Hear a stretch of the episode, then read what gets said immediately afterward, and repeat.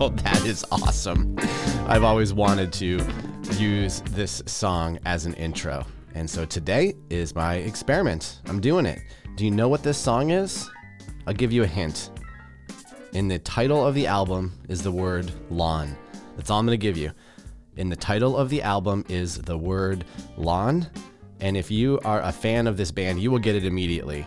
And I'll give you another hint. I grew up in Vermont. So let's just put that down there. I grew up in Vermont. The name of the album has the word lawn in it. There's a little uh, pop quiz trivia for you today. let's get on with the episode.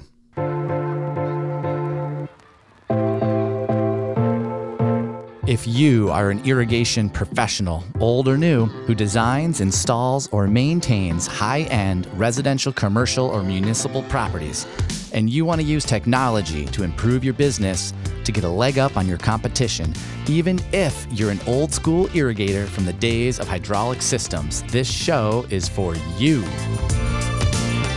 What is up, sprinkler nerds? It's just me today doing a hot mic, whatever a hot mic is. I don't know what a hot mic is. It's just me riffing, I guess, sharing something that's on my mind, which these sorts of thoughts are actually always on my mind. I just need to start sharing them. So today, I want to unpack or put out there in the world something about disrupting. I feel like we need more disruptors in this industry. Actually, we need more disruptors in this world.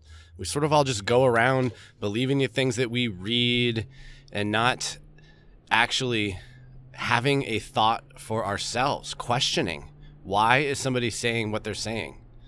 I want to understand it. I want to learn more. Is there a better way of doing something?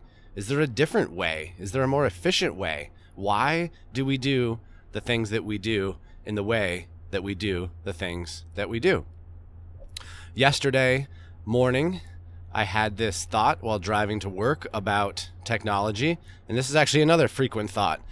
And it comes, it mostly comes from manufacturers and questions that manufacturers get about water savings. All the time, developers, architects, engineers, designers, consultants, contractors, distributors, you name it. They ask the manufacturer, hey, manufacturer, you have this smart controller, whatever that might be, weather based, soil based, sensor based, you name it. How much water can we save with your fancy smart? Gosh, I don't like that word smart. How, how much water can we save with your fancy technology? And every manufacturer spews out a number. You can save 50% with our controller because 50% of all outdoor water use is wasted. And we throw these numbers around like like they're fact. Like if you buy X manufacturer's technology driven new modern controller, you will save 25% of your water usage. And I just think that is not true. I'm saying it right here. I'm making a I'm taking a stance. I'm putting a flag in the ground. The product does not save water. The technology does not save water. Can it? Absolutely. But the technology alone does not do it all by itself. You cannot install something, walk away, and have guaranteed results. It is only the people who know how to use the technology that can save water. Technology does not save water. People who know how to use the technology save water. And so, if you really think about this concept, where does it put the power? Who has the power? You, the people, the person, the mind, the implementer, the manager, the creator. It is not the product. It is not the product at all. You could put the smartest product out into the world. And if nobody sets it up correctly, if nobody manages it, if nobody uses it, if nobody optimizes it, it will not do anything different than a standard system is doing today. So I want to say this to you because you have the power. And you might have to think about this. What is he talking about? Why do I have the power? You have the power. It is not the product. Let the customer choose whatever the product is. It does not matter.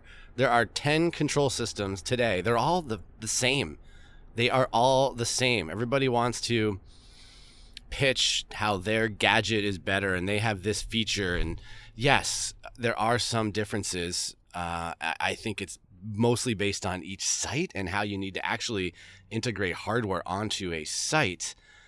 But it really comes down to the user. You could give a an advanced user a I don't want to use the wrong word here, a analog control system. Let's go with that. An analog control system and an advanced user will optimize the shit out of it. An advanced user will only water what the plant water requirements are because they're an advanced user. If you give an in a rookie user an advanced system, they might not even optimize it correctly. So it always comes down to the user, and that's you. You have the power, you have the opportunity, you have the ability to go out into the world and make a change. So I love to hear how you are disrupting something. What are you doing differently? What are you taking a chance on?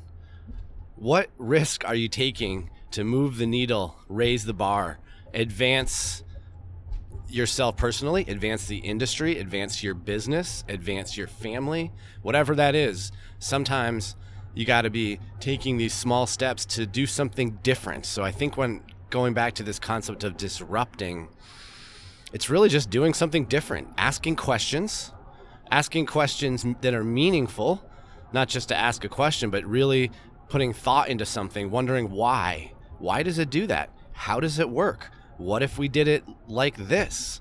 Maybe the way that is being done today isn't the best way. Maybe that's just the way we've always done it. And I really encourage you to think that way. And I think that disruptors can often come across as polarizing. They don't get along. They're loud mouths. And yes, that's true because typically those types of personalities are the one that actually share this their disruption.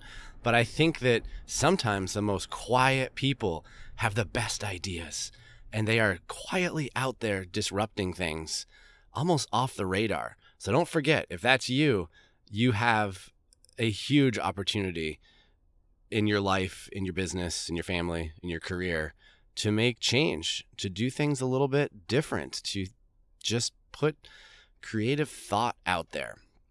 And one of the things I was thinking about this morning before I jumped on the hot mic here is that sometimes change comes in very small baby steps.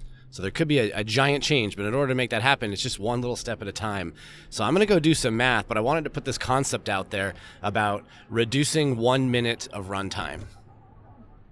So we know that still a majority of our control systems out there run on time. Actually, they all run on time.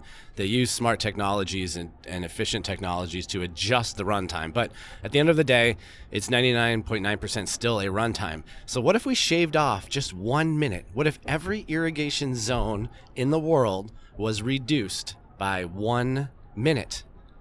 I bet one minute reduced on every zone would not kill any plants. It would not harm the landscape at all. Zero. There'd be a no there would be no effect on plant health. So my disruption for the day, my thought of the day is what would happen if we just reduced 1 minute of runtime? How many gallons would that be per week, per month, per year, per per site? And then if we were to calculate, and I don't know these numbers, I'll have to do some research, how many irrigation systems there are in the United States how many zones there are, the average gallons per minute, etc. And we calculated what if every irrigation system zone were just reduced by one minute every cycle. My guess is that amount of water would be astronomical. I bet our, our jaws would hit the floor when we could convert just one minute of runtime across every irrigation controller and turn it into gallons. So something as small as reducing irrigation usage by one minute could have such a huge impact. So there you go. When you're doing your spring startups this year, go to every zone and take one minute off the runtime. And maybe you'll feel good. Maybe you'll you'll you'll feel like we're all participating to save water, to see what happens, to run an experiment. And you know what? If one minute actually makes a difference, then holy shit, You have optimized your irrigation system. Congratulations. and I say that lightheartedly, but that's really the truth. If you removed one minute of runtime and you had significant impact on plant health, you are sitting right in the absolute sweet spot. So there you have it, my friends. A couple thoughts for the day. What are you disrupting? What do you want to disrupt? And these things can have timelines. What do you want to disrupt this year? What do you want to change this year? And in five years and in 10 years?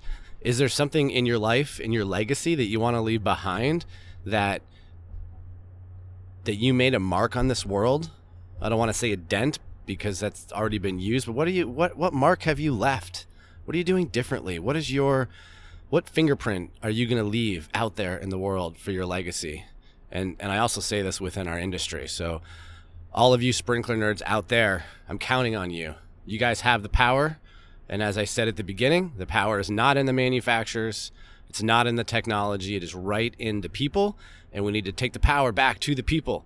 Power has been sitting in the hands of manufacturers for way too long, and it needs to move back to the people. When I say people, I mean the sprinkler nerds, you guys.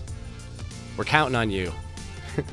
Go out there, disrupt something, ask questions, try something new, differentiate, run an experiment, and then report back and let us know how it's going. Appreciate all you guys listening. Thanks for letting me do a quick hot mic here, and we'll catch you on the next episode.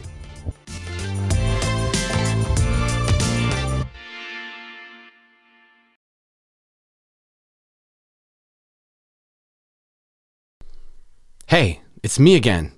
This is a hidden track at the end of the album, the end of the podcast. And if you're curious to know the answer to today's riddle, previously mentioned at the beginning of this episode with the intro music that I gave you the clue. The album starts with the word lawn. And now I'm going to give you the full album title and the song. So, congratulations, you made it to the hidden track at the end of the podcast. The album is Lawn Boy. The artist is Phish. The title to the track was Bathtub Gin, baby. That's Bathtub Gin, a great jingle. I highly recommend you give it a listen and dance along with the music. That's all. Have a great day.